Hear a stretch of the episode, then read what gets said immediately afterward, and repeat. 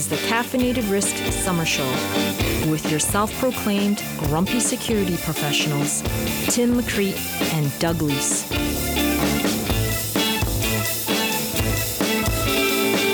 Welcome to our summer show, folks. This time we're going to keep it a little shorter because I don't know about where you are, but it's kind of hot where we are, which is unusual for Calgary. But exactly. But it's pretty damn hot. So, yeah, we'll be a little shorter, but trying to keep on point with some of the things we're just seeing going on right now in the news.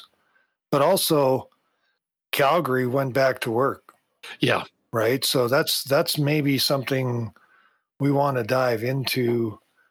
So what does a post-pandemic look like when half your workforce is and isn't? And, you know, well, what does this world look like now? So, and we're going to interview ourselves. So this should be interesting. I don't know. What do you think, Tim? No, but you mean it's a good point, right? Like I went back to work last week, and how do you start reconciling now that you're coming back into the workplace where you've been away? I've been away from an office for over a year. It's been almost a year and a half. And to come back into an office, one, it was awkward as hell, right? Because it's new. Because you got to wear pants? I got to wear pants. I'm actually wearing a tie and a shirt again. I'm like, holy smokes, I got to dress up for an office. And we staged it, right? We came back with portions of the team on Monday and then partway through the week. And now everyone's back as of this week. And it's interesting, right? So all of those things we worried about, all of the threats we tried to deal with when you were working from home. Well, now you're back in the office. So what does that human element look like now? And, you know, throw out a couple of good ransomware attacks, kind of a half-assed approach from Microsoft on patching a vulnerability, and welcome to our first week in the office, right? Yeah, absolutely. You know, for how many months now have we been not that concerned that somebody's plugging in a USB stick? Mm-hmm. They're not going to get that far. They're going to hit the VPN on the way in. And, oh, yeah, we're running the same EDR. Exactly. And we're not naming a brand, just to be completely vendor agnostic. No, so you can log in and you can isolate that asset. So, in theory, we can still do that once they're on the local network. Right. But I've been having some discussions with other people, and they're sort of asking, if it worked over VPN, why don't we have our users always VPN'd in? Right. So I always know where they're coming from instead of placing them literally right next to some of the very assets that I'm trying to protect. But, you know, I've tried a number of times to get a data center behind a firewall and only allow in the allowed stuff. And it's never really worked. It's always broken. But I'm wondering if we started talking about management planes versus the regular interaction. When do you think your regular users that are, whether they're VPN in or back at the office, how many times did they ever really need to RDP into a server? Oh, God. I mean, yeah. Never. Yeah, never. So why do we allow that? If we have rules on those servers that say, unless you're coming from a management network, RDP just doesn't work for you. Mm-hmm. It's blocked. And you could say the same thing about SSH on Linux boxes or network switches and things like that.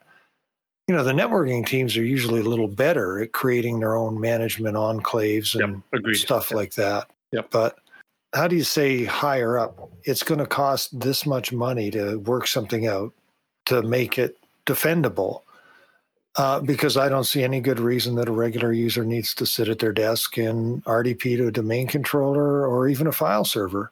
No, there isn't. I mean, this is the problem I have. But they're set up that way. Exactly. Because trying to manage the firewall on a Windows host is a pain in the ass. Well, and that's just it. I think we found that you're right. You know that, Doug. You're sitting at home, you VPN, and it's such a restricted path that we created for home users, and to recreate that now in the work environment, one, you know, people get upset. Well, but but what are you doing taking away some of this functionality? You never needed it in the first place. That was my first comment, right? Yeah, you proved it for the last 18 months. Pretty much, yeah, you were functioning from home, right beside your kitchen fridge, and you were just fine, yet now you come in the office and you need to have this. And that was one of the points that, kind of has been bugging me. And I've been talking to some other folks. The other one is, isn't this a great opportunity to really look at role-based access control? Yeah. And if you're a user in different parts of the organization, and as a user, you require to do these 3 or 4 tasks, then that's all you should be getting for access is those 3 or 4 tasks. Why are you being given the privilege of downloading files or executing files when you download them? Because that's what gets people in trouble. Like we've got, on the average company probably has 60 to 70% of the user base could get along just fine with a very restricted profile. Mm-hmm. You're always going to need that 30 or 30 to 40% of people who are doing the support work or the admins or need access to some of the data themselves to do additional work, or they have requirements in different systems. But if you could get that 60% of the user base to a very restricted profile and it doesn't impact their performance, why are we not targeting that? Like, why are enterprises not targeting that approach to reduce the threats? Yeah. And I think about the problem's always doing it at scale. Yep. Like, how do you actually make sure that it's really that user, that's really that group? And I have seen multiple vendors try and do it by trolling Active Directory and then saying, this is the user that's with that IP. And it worked great in the demos, but once you got it out in the fields, except when it's a jump server. And what if 6 people use that in the last half hour? Or yeah, fair enough. But with the VPN software, mm-hmm. you knew every single user because there was an active agent running on their machine. Yeah. So why don't we just leave it on? The minute you connect, I know exactly who you are. And if you move from that to Wi-Fi to this, to that, the other, then I don't care. You're still you. To me, that would get you into that 60, 70% world. They VPN in. They're just not going over the internet. Yeah. Yeah. You just put some VPN endpoints right on your local network. And then you put all your stuff in behind it, just like as if. But it's going to be tricky. I think printing's going to be a pain. Well, yeah, and don't get me wrong. I don't think this project, regardless of your company, isn't going to be for faint of heart. No, right. This is something where you're going to be putting in some serious effort, and you're going to have some executive support, because I can only imagine the amount of complaints you're going to get when you roll out, even to that first test group, that proof of concept group. It's going to be, you are going to see some increased calls to your help desk, and you're not going to be invited to Christmas parties at the end of the year, right? That's a given. But the value, I just, it's been bugging me this last probably 6 to 12 months that we created these isolated bubbles for everybody to sit in their home, right? Mm-hmm. Yeah, we did such a great job of, most companies did a great job early in the pandemic of getting everybody home, right? We're going to get you home, we're going to get you all, and we're going to put in MFA, and you're going to have access via, your home network. We're going to give you a secure tunnel. And it worked. 95% of the time, folks I talked to when we first got into the work at home arrangements and the pandemic, there was a group of CISOs that I was talking to over the last year or so. And all of us were the same thing. Oh, this is great. It's working. We finally got everyone productive. Terrific. And now, you and I are both going back to the office. Now all of a sudden we're right back into that same environment where we're on this flat land with access to all these different services. And I don't have the same mechanisms. I have less mechanisms now to get in and get access to those resources than I did before. Yeah. So does that create greater threats? Maybe, right? Maybe. It's going to make it easier for the lateral propagation that we're seeing. Mm-hmm. What's the buzzword of this year has been ransomware or supply chain compromise. But then when you mix those two together, God. Wow, now you got something. Microsoft just put through this good little blog on that. So this concept of humans getting in there, scoping out your environment. They know who can sign the check. Oh, sure. So they do their homework, right? They're going to encrypt that person's laptop. Oh, yep. How to how to get the attention, right? So if that level of sophistication is going on, then why do we think it's going to get better? It's got to get worse. And I think this Kaseya is like that. When you mix supply chain with ransomware, what do you get? A real big payday. Yeah, you betcha. And that's why when there's a I think what it was reported $70 million was the number to release. It's what struck me, and actually you kind of laid it out really nice, Doug, because there's a parallel to what we were fighting. You and I were fighting way back, going back 80s and 90s when early toll fraud wars started, yep. When we were losing billions every year in toll fraud, because for the longest time, if you go back when long distance actually meant something. Same thing with cell. They had the same problem with cellular minutes, right? Yeah. We went from, long distance services that were then, hijacked from somebody's switchboard, and then the social engineering to get the calls to flow through to zero, and then changing out voicemail boxes to one or, yes, so you could collect, get the collect calls going through. Prisoners figured that out as well. Bring in cell phone technology, cloning the cells, selling the clone, cells. Yep.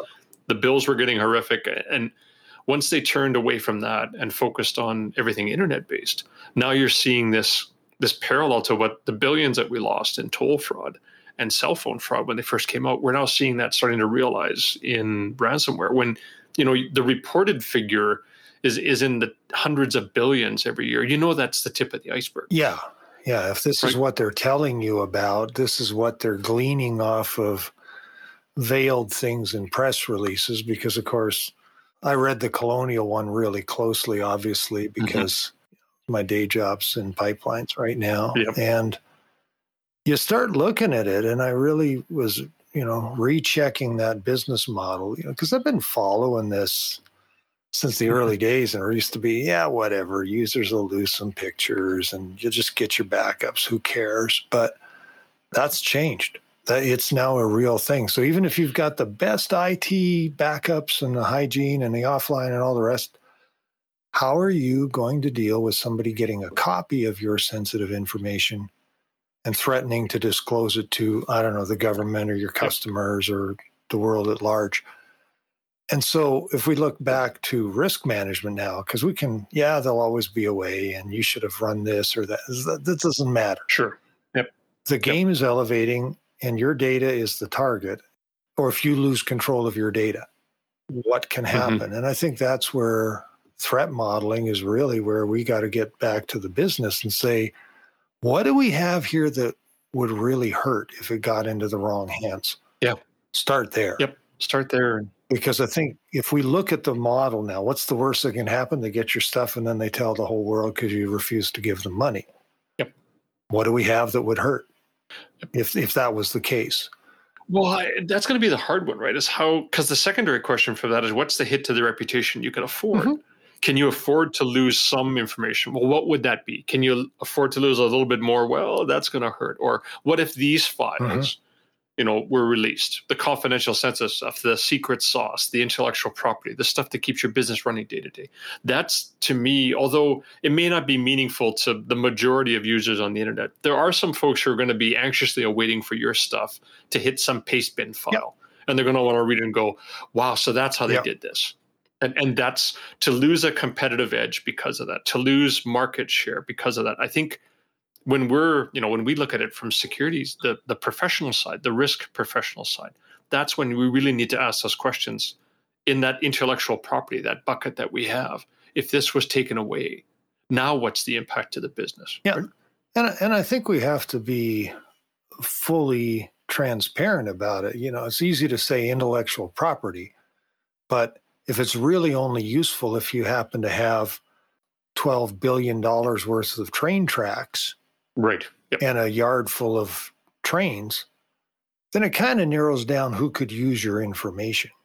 But if you're an IT consulting firm that supports a bunch of companies, that's a little different now, right? So that gets unique, right? Way different. Yeah. And that's where that Kaseya sort of tripped it up, right? Because who knows what all they were into. Well, and that's what scared me when I read the little that I've had a chance to read over the last couple of days, and then to see that reported number, that $70 million number, that was to me, that sets this massive precedent that others are going to start looking at. So the target now, you can imagine if it's successful, what's the bad guys' competition within that environment going to look at the next group that they're going to target going, if you got 70 from this group, what can I get from this group, right? Yeah. What's a $100 million score look like? Yeah. And what would that have to look at? And what type of supply chain interruption am I going to have to hit to get $100 million price tag out of somebody? Mm-hmm. Well, your mind can spin pretty quickly what that would look like. And I'm sure somebody's already planning that one out, right? Yep. Yeah. And they probably did that without subscribing to our podcast. They were probably already thinking about that. Glorious results of a misspent youth, It's like, how do you think about those bad things? Well, let's just trust me. I think about how people would steal things, how they would... Yep. And, I've run, some stores and been involved in a lot of different businesses over time. And there's always going to be some kind of theft situation. Yep. And now I think it's just moved to where the theft is not so much your computing resources. Because for a while, I remember they were trying to just steal your computer just to send out spam for Viagra and crazy stuff like that. And now, of course, computers and internet are rentable by the minute. So that doesn't work. That's useless now. But encrypting, disclosing, collecting. And I think we have to be careful differentiating between a commodity thing and the human assisted. And the guys that are writing this, like apparently REvil, or the guys behind this Kaseya, they're one of the top tier malware companies. So these guys that are making the malware don't even do the attacks. They just sell the kits. No. It's a commodity for them. Like you said, they you purchase from them what they've already built and then you execute it against the client. So they're not involved in it, but they've programmed it for you, right? Yeah, I'm selling guns. I'm not actually doing the crime. Yeah, I didn't pull the trigger. I just gave them the gun, right? So yeah, and until our laws catch up with something like that, it's illegal to make cyber weapons or something. But I got to ask this though, because we've been doing this for like way too long. Do you, if you look back to when we started, where we were in our careers and where we are today, is everything getting more sinister? And like what I mean is that we've seen some go back to some of the early viruses that came out or the stuff that would get caught on SneakerNet as I wandered from machine to machine with my floppy disk. And then, then I went to USB keys and now we're looking at stuff that's coming across through email or downloads. Do you think, like from your perspective, is it getting any more sinister? Like, it seems to be. Are they more sophisticated? Are they getting more? Well, I think there's both, right? I think it's more sinister in nature because before, it seemed to be that they would just be getting on, stealing cycles, maybe using your system to attack something else, but I can't say that I've ever lost any data. Or I've ever lost full use of the machine. And now, now you look at it, when the Russians came through and took out the Ukrainians or the Ukrainian power. Mm-hmm. And, one of the last things on exit was to format all the drives on the way out using Kill Disk, I think it was. It doesn't matter, but it was destructive in nature and the ransomware is destructive in nature, and they've just added the extortion thing. Yeah. But whether it's turning the lights out on your enemy or it's just for cash, it's very well thought through. And the fact that they've turned that into a business that they now turn around and resell, you don't have to know how to code. You just have to have an adversary in mind, or you have to have a victim in mind, and you got to figure out how to get this stuff into their world. But once you do, you just click this button here. And actually, in some cases, I've heard and I've never pursued this, so I don't know if it's true, they work on a commission. They'll take a cut of whatever you get. So when I think it was BitSight was the one I was looking at just before this interview. You know, they're looking between 2018 and 2020, their data was saying they're seeing a 10 times increase. Wow. Well, it's always worked, but now it works even better. Sure. And when you look at the risk model for the people writing the software, it's very low risk. Yeah. Because they're not the ones that are going to get caught and go to jail. No, absolutely. Right. And now if you've got a loyalty model or a resale model and all those things on top, you just think, wow. And you compare to some other criminal activities where it's very clear the law is you're not allowed to make drugs. Yeah, you're going to jail if you get caught, right? So, yeah. Yeah, whereas cyber weapons, I don't think there's really much on the books. So even if you did catch them, what are you going to get? You know, when you look at where we've come from before, so, you know, you look at how we applied ESRM 20 years ago, a lot easier. You could explain the approach, even though most executive teams 20 years ago didn't want to hear it anyway. But you could at least explain the approach, and you had a better handle on the types of threats to the business objectives. Now it's the smart money is to, you know, you never admit that you're never going to admit you're going to be a target, but it's smart to figure that you are going to be. Mm-hmm. Now it's the when and how long. Yep. As opposed to if and we're better than them. No, we're not anymore. I think now it's a matter of are you capable of detecting it quick enough, and you react fast enough to limit the exposure or limit the impact of the threat. That's the best we can do on a really good day. Right, on a really shitty day, you've got Colonial and JBS and yeah. and our friends in the IT firm. That's now my sliding scale of a good day. Right? Yeah.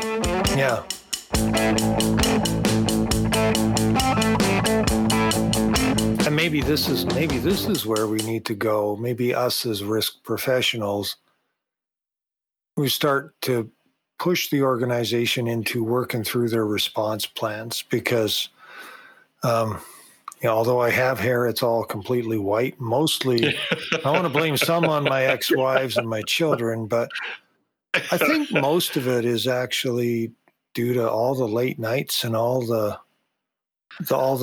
crazy IRs I've worked over the years. And, yep. You know, it's not stopping. I've done, I think, 4 real ones this year alone. Wow. Like, holy. It's like, and it's only July, yeah, right? That's just frightening. You don't want to say I'm getting too old for this stuff, because I think you're actually better the older you get, because you've seen it all once or twice before. But yep. It's more of, I'm getting tired of the same old, same old. Seeing it there. What did they get? How far have they gotten? You know, like the standard containment, triaging, yep. Scoping. But at my day job, I'm fortunate right now that there is a fellow that is ex-military, and he and I are pretty lockstep with a lot of the threat modeling and stuff. Mm-hmm. Tabletops are good. But I think when you're really going to test your IR plans is you keep notes on the incidents you are working and pull those out at random and just walk your plan and go, where did we follow? Where did we stop? And you're going to learn a lot more about yourself then. Yep. You really got to look at your incidents and see how you did, and not the next day. And definitely the first few times, not with the VP in the room and stuff like that. You know, it's like the guys that know what to do sit down and they go through it and they go, yeah, we should probably fix it. Yeah, that's taken way too long to do that. We should fix it. In fact, why are we even doing that step? Because that's kind of stupid. They already left. Why don't we just put that on an automated train somewhere, and you know, it sort of does its thing, but I'm not taking a person off the hunting to look for more evidence just to go block a couple things in the firewall. Right. I'll get a script to add to the firewall rule. You know, like, yeah, we've got some good tools now. I mean, 10 years ago, you wouldn't trust a script to update your firewall, but now I think you can. Now I think it works pretty works pretty well. A lot of these SOAR tools are pretty good. I agree. And I think you hit on some really good points. I just wanted to, especially for the folks listening and this, we keep going back to the ESRM model and what those sections or what those distinct characteristics of that model really bring. There's a couple of good ones. One, that whole principle of continuous improvement, right? There is within the model, there's that whole process for us as professionals to continually improve. And that's, you kind of nailed it, Doug, as a portion of that was we need to do that exercise of bringing back the incidents that we had, mm-hmm. looking at them. And I've done it, and I know you and I both done this, where we take the whiteboard when we do the review and we time limit like a CSI incident, yeah. and we go from start to finish. And it's the distinct points on the timeline is where we need to stop and focus on the notes we took and the actions we did and ask the questions and be honest with the answers. Why did you do this? Yep. Or did you think of this instead? And that leads to the last part where inside that inner loop with the ESRM diagram is this idea of always monitoring and analyzing. And that's where what we learn from those exercises, you have to take that information that you've got from those detailed sessions where you're being really objective and honest with the points you went through for the incident response. And now take those learnings, document them, and put them back inside your monitoring approach so that, just to your point earlier, if you saw this and you acted this way and it was able to detect it faster or sooner or reduce the risk, that now becomes your new SOP. Yep. Document that, put it in, and that becomes your new monitoring approach, is that this is already tried and tested on incident number 210. We're taking it now and it's in our SOP. And now you test that for this point moving forward.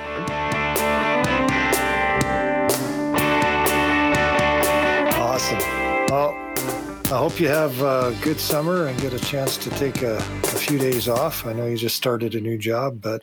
Yeah, I get a chance to get some time away, and I've got 2 road trips coming up for ESRM. I get to go down to Florida for our ASIS general meeting, which is the GSX, or our Global Security Exchange. And I've been invited to Belgrade, Serbia, to present a 2-day workshop with Rochelle Lawyer on ESRM in October. Wow, that's... Yeah.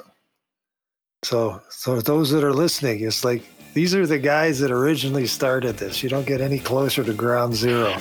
So tune in next time. Exactly. Yep. Tune in next time. Folks. Awesome. Thanks again. Thanks for listening to the latest podcast from Caffeinated Risk.